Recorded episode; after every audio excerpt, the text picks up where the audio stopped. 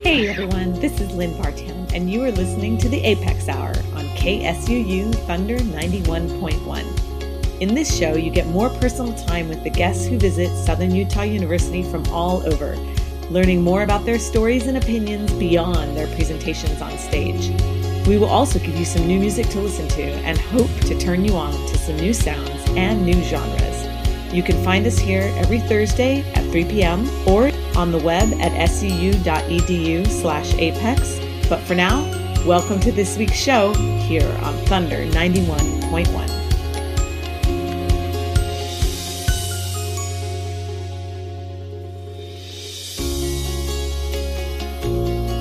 right, everyone. Well, welcome to the Apex Hour. It is September 24th, 2020, and it is homecoming week here at Southern Utah University and the beginning of the Apex events season.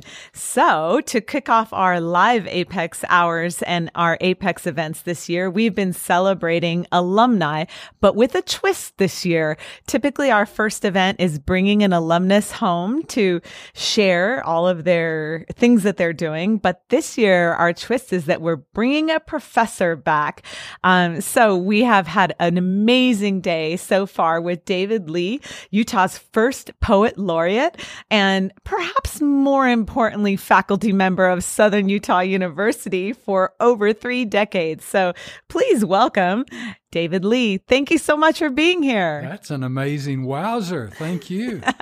well, you, what a fun day it has been. Well, you deserve as much fun as we can possibly give you. and so I want to start, and I have so many things to ask you about your writing and your process and everything. But I want to start out a bit about your history because in my research, you have one of the more unique histories. Mm. So, in in there, I read boxing, baseball, uh, pig farming, you know, professor, scholar on Milton. So I don't know where to start with those. I would love to know just a bit about maybe the boxing part. Uh, I was a uh, tall, skinny kid growing up, which I failed to do. Uh, I didn't have a lot of athletic talent. I, I wasn't fast, but I certainly wasn't quick. I wasn't big, but I wasn't strong either. Uh, and, and I wanted to do something. And uh, I was, uh, at that time, I've shrunk into myself now. I was up around six foot two, and I could get down and box welterweight at 142 pounds. Ah. So they, uh, they called me the grasshopper because I I looked like something weird inside. Now I say I boxed. I did not say I was any good. I did it to, to, to, to I, did, I did it to prove something to myself, and I don't think I ever could articulate what it was I was trying to prove. I never was into violence. Uh-huh. I I didn't really like hitting people, and I sure didn't like getting hit. Right, uh, right. But it was it was it was almost like a form of ballet. Oh. And I had a very very good coach. He insisted that we learn to play chess. No, because kidding. he said anything you learn on this board will be applicable. Because what you do to learn to box, it's not fighting. Right. And he considered it an art form. I I no longer do, but he said defense is the most important part of, do- boxing. Huh. Don't get hit don't get hurt. So it was a game. Oh. It was a game. But but again, I did it, but I wasn't much good at it. I played a lot of chess. I don't remember ever winning a chess match. that's awesome. But then where did the baseball come in? Because that's that's two athletic things. Well, uh, uh, uh, I was the I, I, was always the youngest kid in my class. Got set up a grade in school, and uh, when when my classmates were in Pony League, I was still in Little League. Mm. When I was in Pony League, they were in Babe Ruth League. So, in a sense, I was academically one year older than my peer group, oh. and yet one year younger than my actual school group. And baseball was the one sport I excelled in at that age, and I think that's probably the reason for it. I was I was the big kid, the old kid on the block. Uh, I watched a baseball game on television once, and the pitcher was a man named Hoyt Wilhelm. and he threw, I'm holding my fingers for you like that. He threw the knuckleball. Right. And seems like he may have thrown a no hitter. Mm. But anyway, they interviewed him at the end of the game and he showed how to hold the pitch. And he said, if you can throw it, you'll probably throw it pretty much perfectly the first time. And if you can't, you'll never be able to throw it.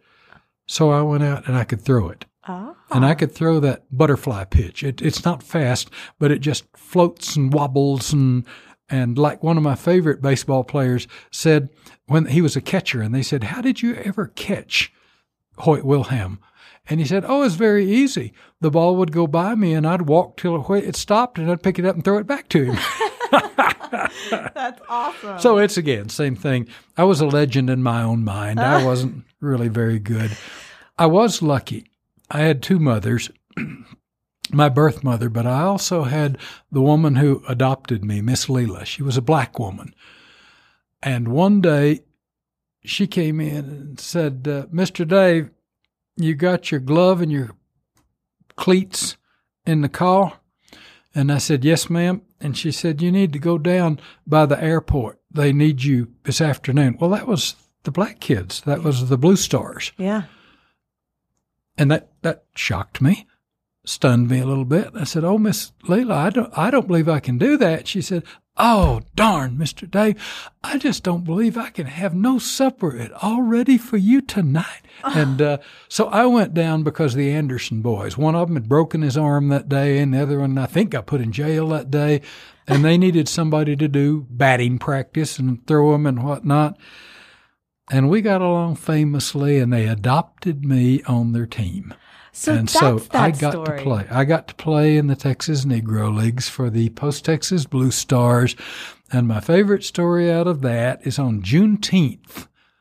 I think it was the first year I played with them. Anyway, they I mostly played home games. I didn't travel with the mm. team because I was nervous about that. They were too. But we had a game at Tahoka up on top of the Cap Rock, 26 miles away, and Coach wouldn't let us put our cleats on, our baseball shoes in his car and mess up his flow boats. but we got near Tahoka and he said, Get your shoes on, get your shoes on. We're running late. And I know he is going to make us get out and go right to the field right then, not let us warm out, warm up. I'm going to pop, open the doors, pile you out of the car. I'll take some time finding me a parking place. I'll stall as long as I can, get loosened up. So my catcher, S.K. Hardaway, and I got off and were throwing the ball, and I saw him park his car, and then he got out and leaned on the hood and pulled paper and a pencil out of his pocket and leaned over, and he would look at us, and he'd make a line up like he had never done it before in his life and had to think about who's going where. And finally, the other, the coach of the other team came walking over, leaned across the hood, and didn't look at me, just pointed his finger at me and said to my coach, my coach's name was Heavy, What is that? and Heavy said, Oh, it, it's an albiner. That's fantastic. It was it was a wonderful, wonderful experience. But uh, same thing. Was I a good baseball player? I wasn't even a legend in my own mind. No, I was not. Uh, But that is a great story, and and I was wondering how that all came to be uh, from reading your bio. So thanks Yeah. for sharing that. you're welcome. now, were you always a reader? Um, where did the was the writing and the and getting involved in writing always a part of things, or did that come later in school? Where did that start in involving itself? I think. I, I I think first of all, I think you're a musician. hmm Do you choose to be a musician, or does it choose you? You know, I'm asked that all the time. I think ultimately it chooses me, but maybe I didn't know it all I, the time. I, I agree. Mm. I don't think you choose to become a writer. I think the words choose you. Yeah. I knew in first grade, I was fascinated with learning to make these things on paper and they made words and they made meaning. I, I was fascinated with that. I was a terrible student, even in the first grade. I didn't like school. I didn't like, I just, but I liked writing Yeah. and I liked making stories. And I remember in the fourth grade, and in the fourth grade, I stuttered and, and was very, very, very shy. but we would write stories, and Mrs. Rayfelt would ask if anybody want to read, and the the class would say, "David, read his." Because I wrote funny things and vulgar things, and you know fourth fourth grade humor things, but but they liked it, and that was the first audience I ever had. Uh, the the best for as being a writer, the best thing that ever happened to me. I was uh, I was given adult status at age fourteen, Oh. which meant that I could get a job working as an adult, and I got a job in the cotton mill in my hometown, Post Texas, Burlington Industries. We made the sheets for back then J.C. Penney Uh-huh. and I worked out in the yard, uh, toting, uh, you don't tote, hauling around on trucks bales, 500 pound bales of cotton. And when, when the sheets were made, they would put them in boxes that weighed 30, 40 pounds and we would load them in box cars. And I worked with old men, almost as old as I am now. And they accepted me and they were all talkers. Most of them had been through the, the, the second, uh, Dust Bowl days in Texas in the late 1940s. Everybody knows about the 20s. There was one in the 40s that was devastating. And there was one fellow I worked with who's a character in my books, R.B. McCravey.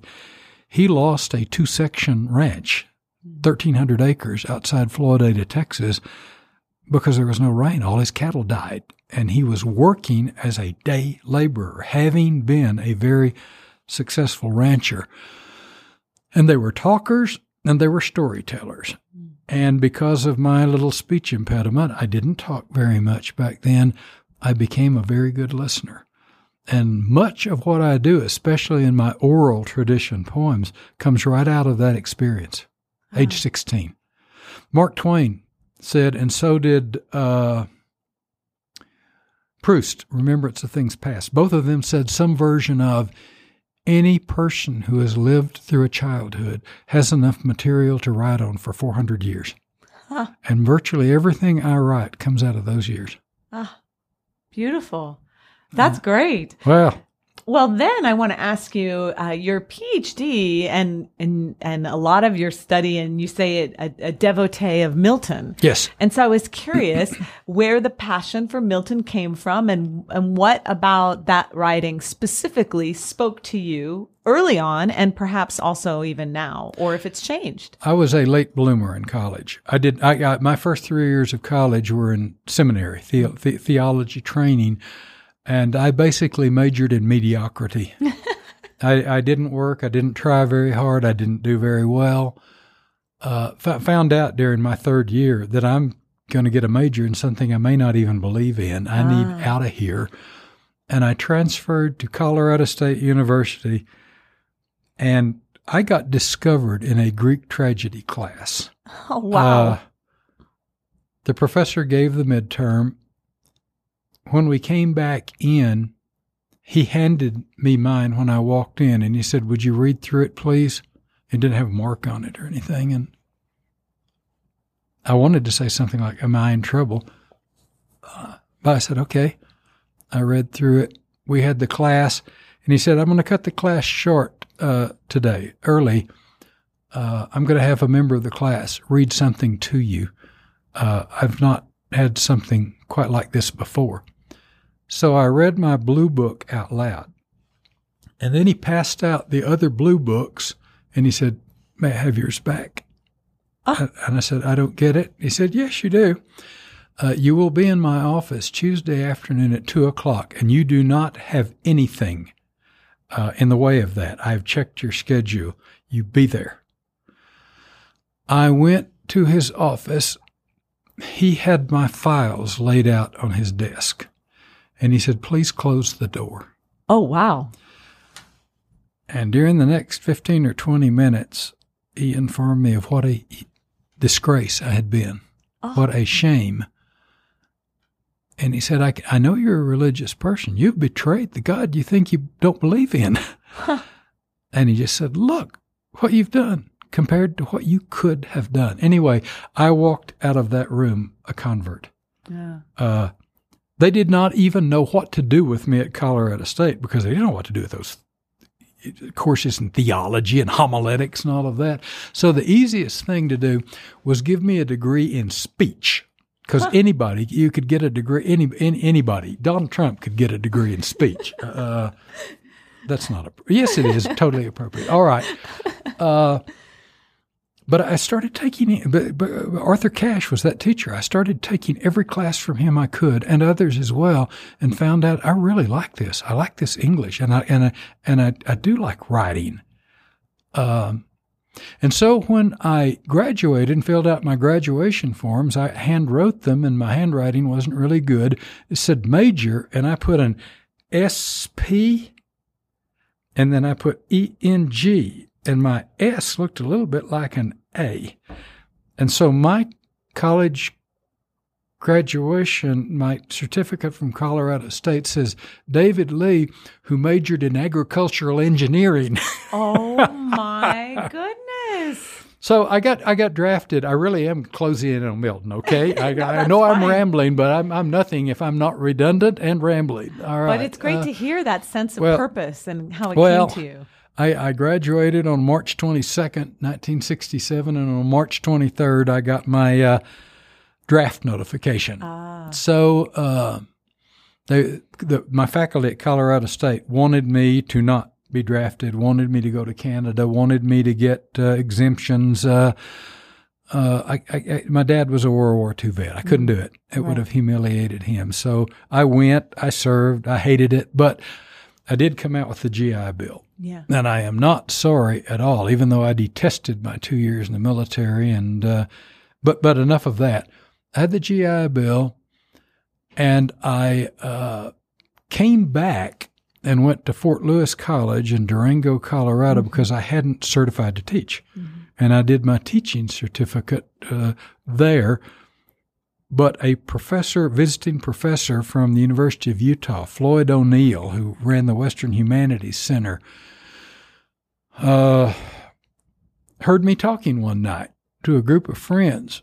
And he came over and asked me what my plans were. And I said, I guess I'm going to be teaching next year. And he said, College? And I said, Oh, no, no, I just have a BA and just did my teaching certificate. And he said, You belong in graduate school. Huh. Nobody had ever said that before. And he said, I will help you. Uh, pick out the schools you want to. I want to invite you to come to the University of Utah. Uh, uh, in, in, in any case, long story short, I ended up going to Idaho State University, which at that time was halcyon days. It was it was in a high point. Uh, David H. Stewart was running the English department, one of the finest administrators in in the history of higher education. But also there was a professor there named Larry Rice, and he was brilliant and wonderful. I took his methods of literary research class, which I had my mind fully made up. I would hate every second of it, adored it. And the next semester, he taught John Milton. And I fell in love with John Milton, but remember, I spent my first three years of college in seminary training. Uh, so, Paradise Lost, this magnificent story of Adam and Eve and, and the lost garden and the fall of it was up my avenues. Mm-hmm. And I couldn't help but love the guy, uh, uh, both, both Larry Rice and John Milton. Mm-hmm. And that, that was the, the initial meeting that turned out to be the only course in, in Milton I actually took. I did the rest of it independent because the when I went finally to the University of Utah to get a doctorate, uh, the Milton teacher was on sabbatical that year. Mm. And kid, I did everything wrong. I, uh, uh, I, I came out with a chip of the army with a chip on my shoulder and was in a hurry to get a job, and, and I just saw it as a union card. I got my master's degree in nine months. Wow. And I did my doctor's degree in one year. Wow. And, uh, and missed so much. I don't recommend that to anybody. I, I missed so, so much. I, uh, you know, I'm, I'm, I'm like, uh, Marlon Brando could have been a contender. Uh, but, but, but I, but, but, but I got that.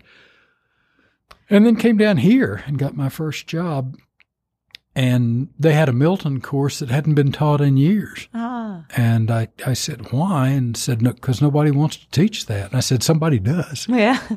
And so the the reputation was developed there.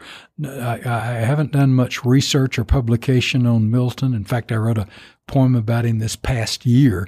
It's one of the first that's specifically on it. Uh, it's a love affair. Ah. Yeah. Well, I wanted to ask, does the love affair still exist? But it sounds Yes. like yes, it does. Yes, this past year in Spain, I, I, every winter I do a study project, research study project. And this last year, for, for the first time since I retired from here 17 years ago, I went back and read Milton just for kicks, just for pleasure, and refell in love with him. He is as good as I remembered, and it didn't always work that way. I tried a Faust study the year before. It failed miserably.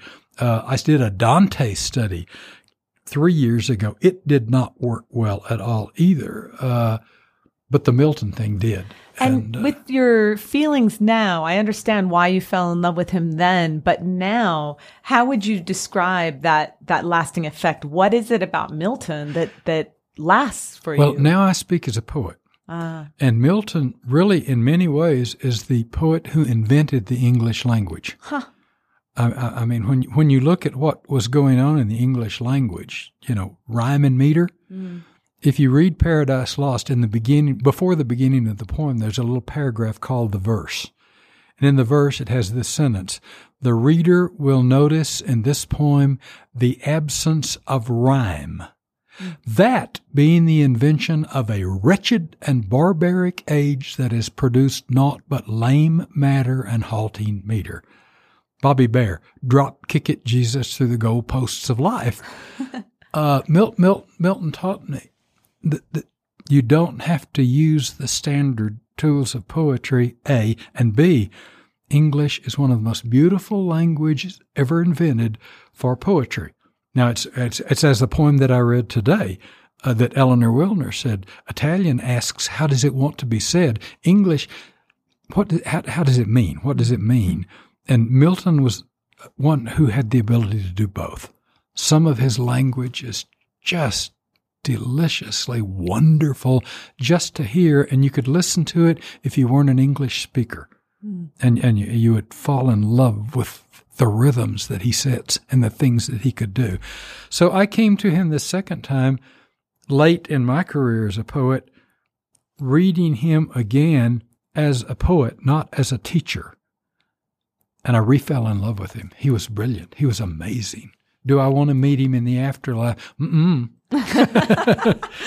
that's fantastic. Fro- uh, that's a love affair from the distance. Yeah, right at arm's length. Well, this is a perfect place to take a little Okay. rest with that. And um, I like to play some music. And I, uh, in my reading and my research, found that that you're quite a lover of jazz. I think uh, aficionado. I love jazz. Yes. so I My next book's going to have jazz as a baseline. I was wondering about that. So that is that's the next book, huh? That's the next. That's it, it. It's actually going to be two books, so I, I can talk about that. Yeah, but we'll come I back. do. Yes, I do have a book on jazz. Yes. Okay, well, we're going to have some classics here. This is In a Senti- Sentimental Mood, Duke Ellington. How can you go Ah. wrong? You're listening to KSUU Thunder 91.1.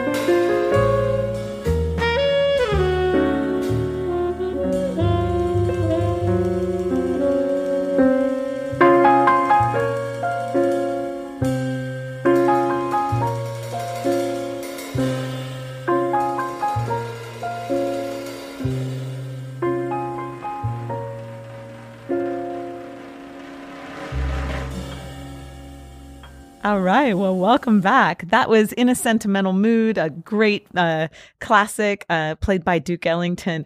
You're listening to the Apex Hour. This is KSUU Thunder 91.1, and I am joined by David Lee. Welcome back, David. Welcome, welcome. Thank you. I want to get into talking about your writing and some okay. of the themes and topics and that kind of thing. And the first thing I want to ask you about is um, the sense of voice.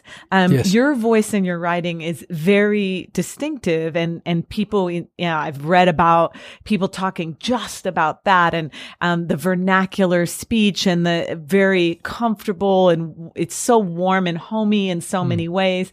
And I was just wondering. Um, um, how that came to be. And I know you shared a story with me of one yeah. of your early poems that yeah. sort of helped you find your voice. And I wondered if you might tell us a oh, bit about help. that. It didn't help. It, it gave it to me in one night. Uh, first of all, I came to poetry initially.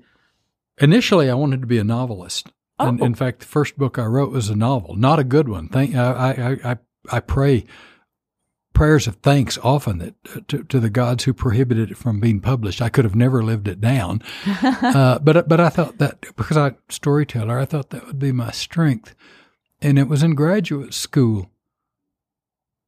I don't remember the exact challenge, but it was uh, the statement was made. There's never been a significant Rocky Mountain poet, hmm. and someone ought to step up into that. Hmm. Uh, I mean, it didn't really stick, but it was sort of pasted on the outside of my head. And then I, I, I was taking all these classes that were poetry based. And I really, if my life had depended on it, I couldn't have told the difference between a good and a bad poem. I didn't know much about poetry. I could read them and I could take exams and write papers, but to but to have poems in front of me, say a John Donne poem and a Rod McKuen poem, I don't know that I would have, I hope I would have known the excellence and the lack of excellence, but not for sure. Hmm. Anyway, graduate school in the writing program saw me reading all these books about poetics. And he said, he grabbed me and he said, If you will come to my house Sunday afternoon, I will show you more in one afternoon than you will learn in five months of reading those books. I'll show you how to write a poem. And I, I'll show you. I did. and he did. And he taught me how. And I have to admit, everything he taught me, I had to unlearn. Oh. But if you've got a beginning, you can get anywhere else from there. If Ooh, you don't have that. a beginning, you know where you're going. You're lost. He gave me a beginning, that touchstone, and I will always adore the memory of Ron Hall for getting me started and getting me in that direction. And I started reading poetry in a different way. Mm. But my early poems were open invitations imitations of other poets. In the 18th century, they constantly talked about reading the ancients and doing imitations. So I read and I imitated, trying to learn different forms and styles and whatnot. And everything I wrote was pretty much academic with without a voice. Mm. And then I told you the story. Uh, we lived outside Cedar City, Utah, uh, on a, on a little farm in Mid Valley Acres, ten acres, and uh, I got a couple of pigs Jan wanted nothing whatsoever to do with them. They're nasty, they're dirty, they smell. and of course, within three months, she was so addicted to them that uh, that they oh. were her pet. She wanted to bring them in the house. I mean, for heaven's sakes! But it became part of our life.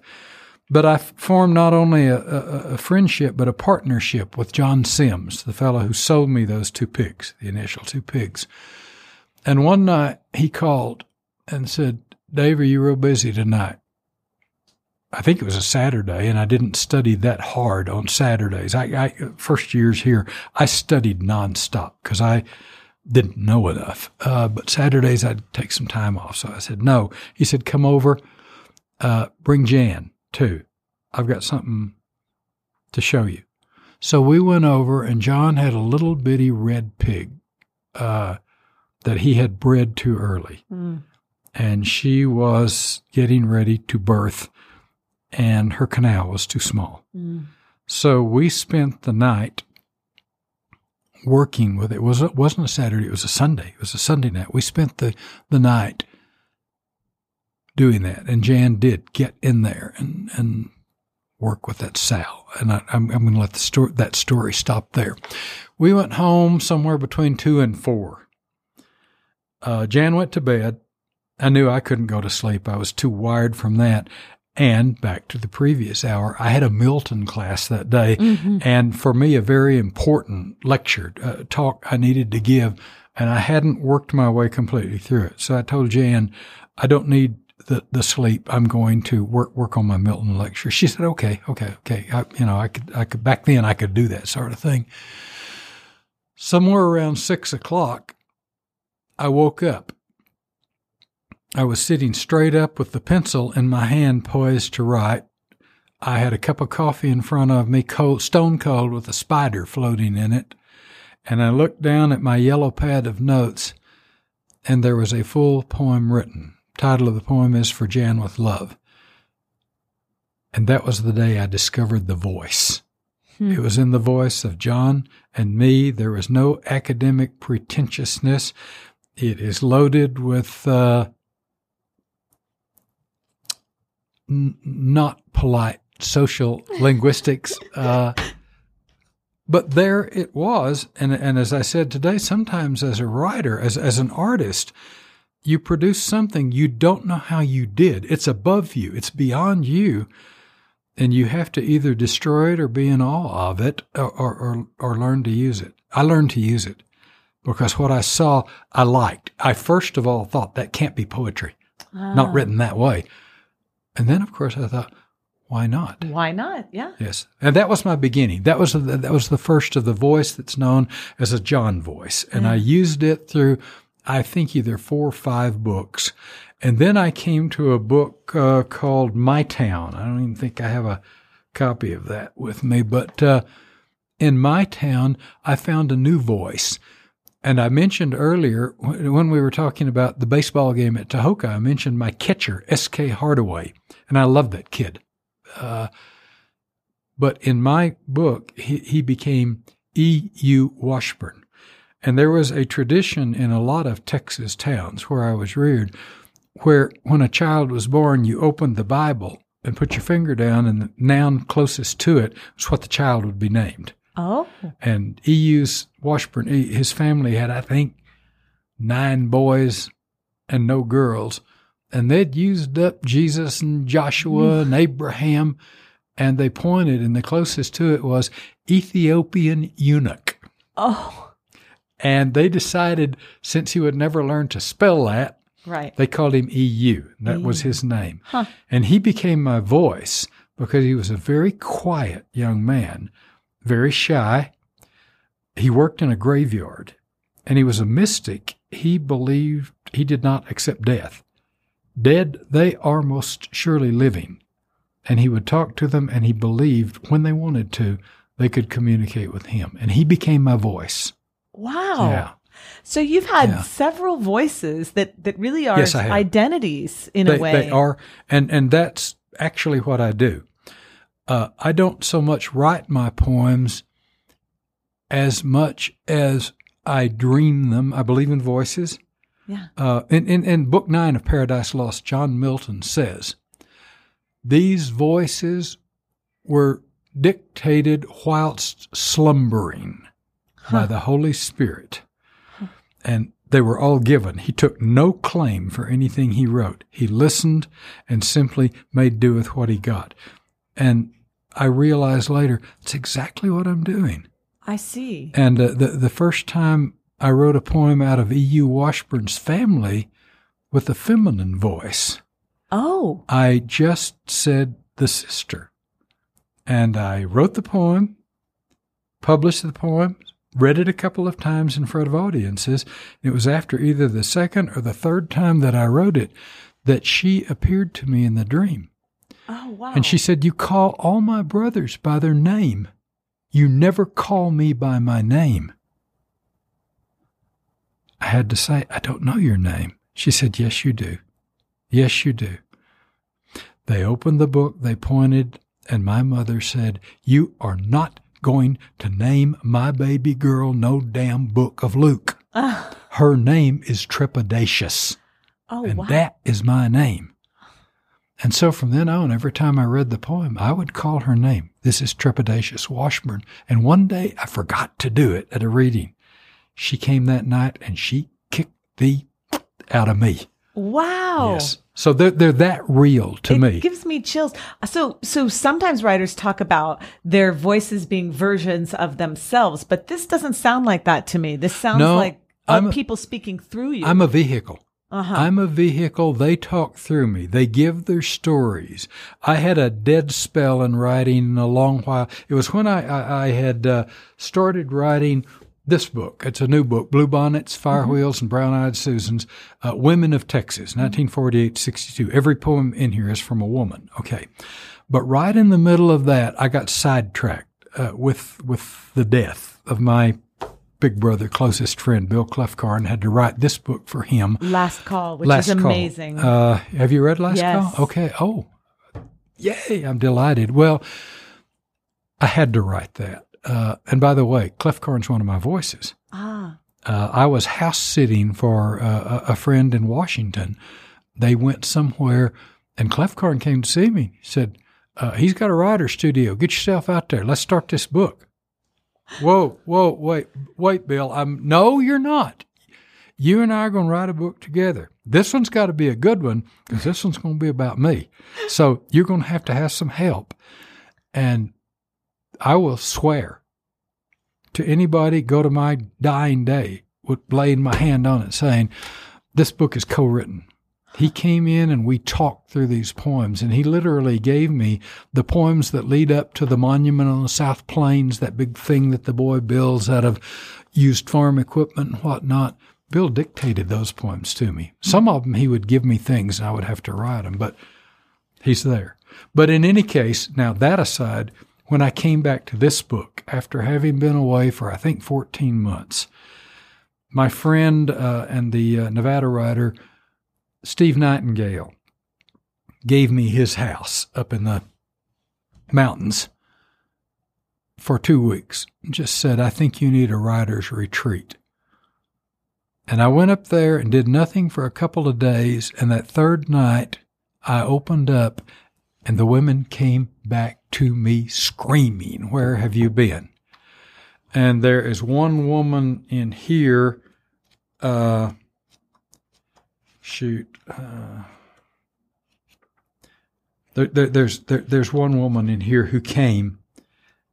she's going to be mad at you tonight. Oh, she's going to be. I haven't I haven't looked at this book in, in just ages. Uh, oh, it, it doesn't really. It, it doesn't really matter what her name is.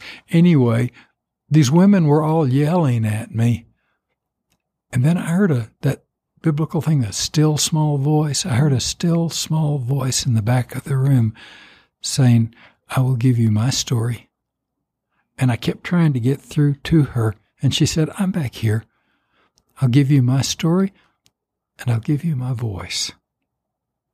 And I, I think it's one of my all time favorite poems. I, I just haven't read from it in ages. Uh, Well, we can find it during the musical break uh, if you want. I, I, I, I can. In any case, it was just one of those uh, moments where the poem was completely dictated to me by the voice of a woman who began when she was a little girl, Wow. up to the, fine, the, time that she was an old older woman, and uh, that was a major breakthrough. Learning to think and speak in a woman's voice, Wow.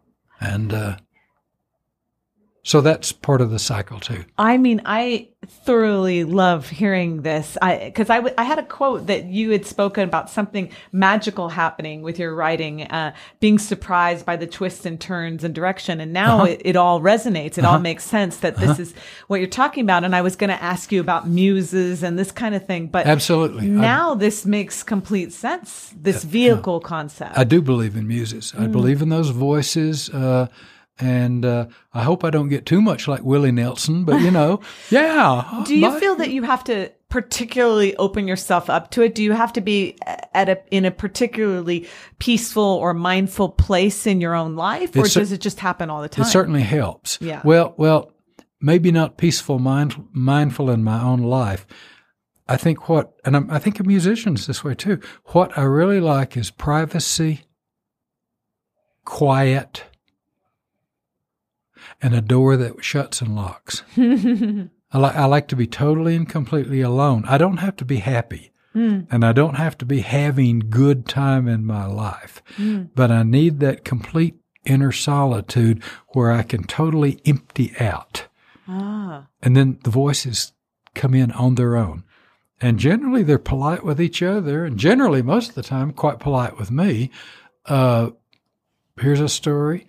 Here's a story. I'm, I'm allowed to sort of make choices along the uh-huh. way. Some of them get pretty ticked off when I don't choose them, but, but they'll come back. It's a uh, bit like your childhood listening when you were working. Yeah. Wow. It's very much like that. Great. Very, very, very much like that. Well, yeah. let's play one more song and, and then more questions. And, okay. And, and from there. So I've, I've some Bill Evans for you. Oh, I love Bill Evans too. All right, I, I guessed right then. Uh, this is Skating in Central Park and uh, you're listening to the Apex Hour, KSUU Thunder 91.1.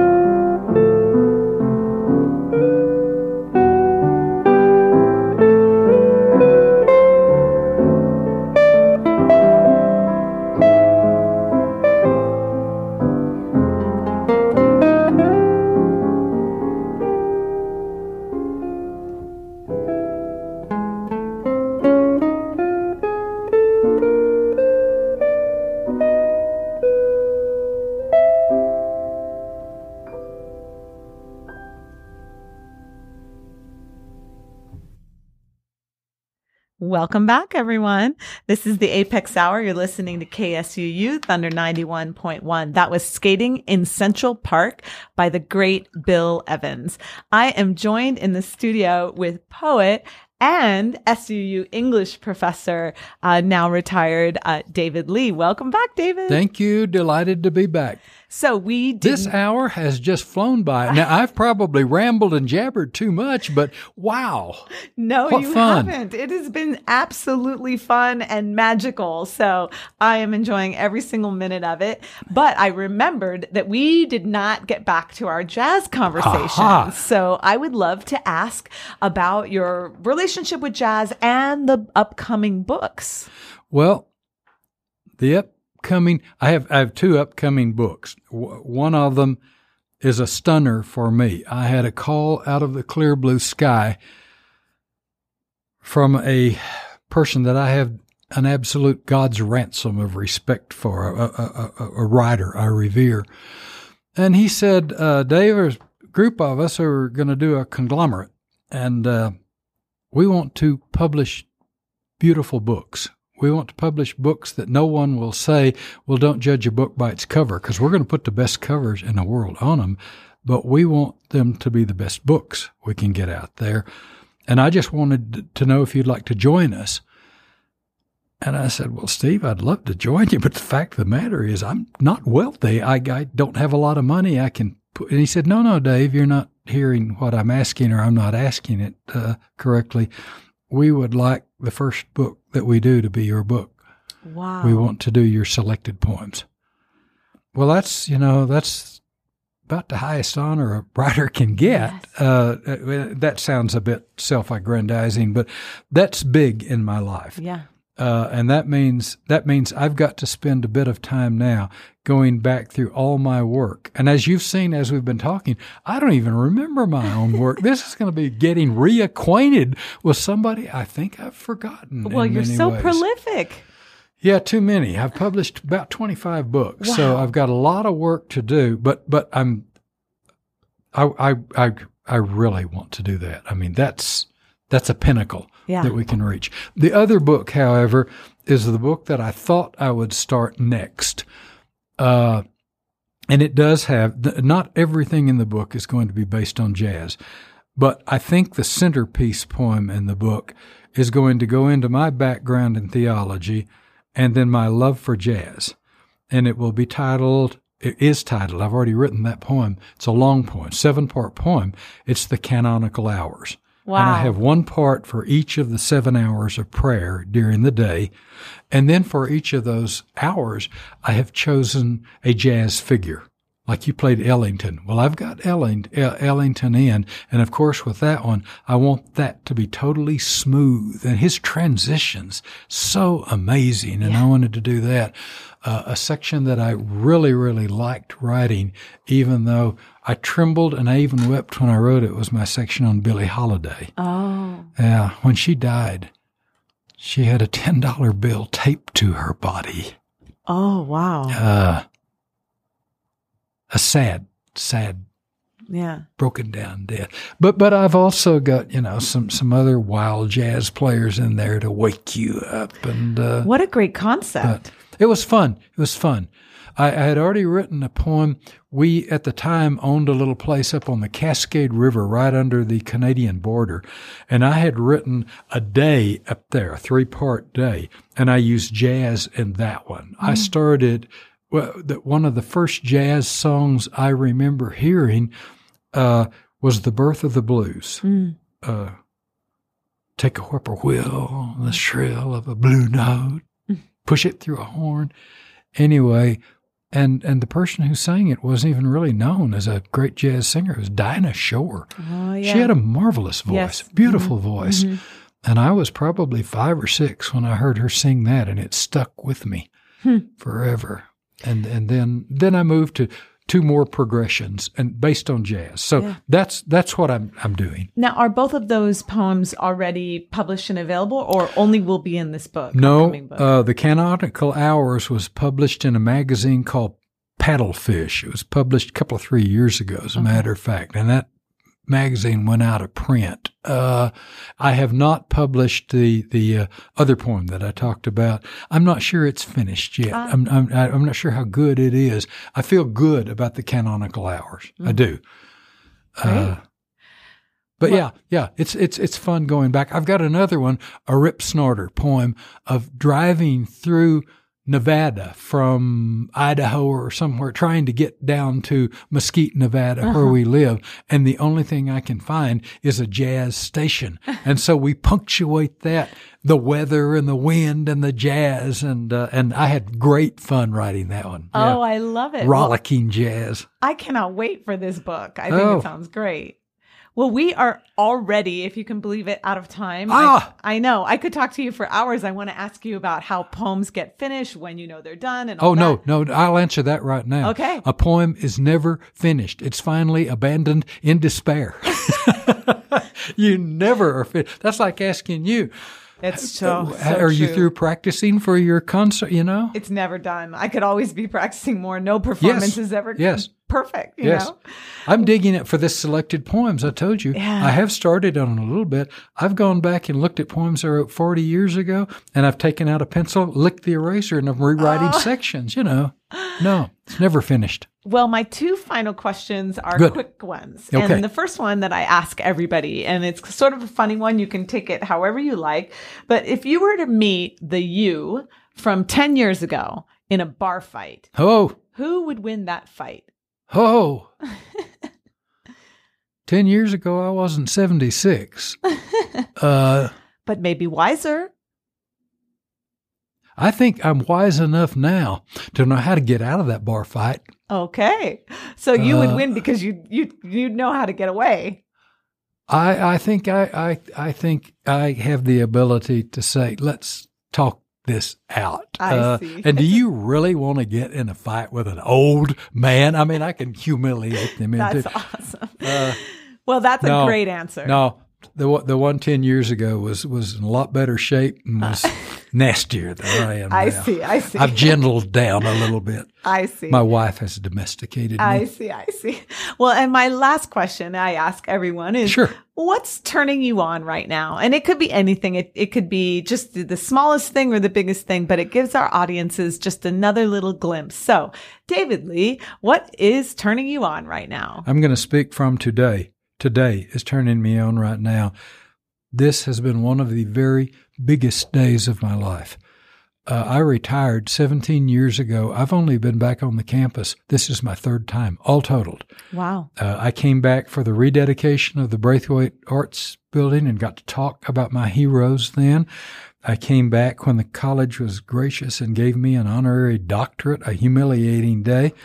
and I came back today, invited back to talk to my former students. And it has, you've, we've been together all day. It's frightened me. I, I didn't know if I could do it. I, I was, I was afraid. And it has been one of the very, very, very best days of my life.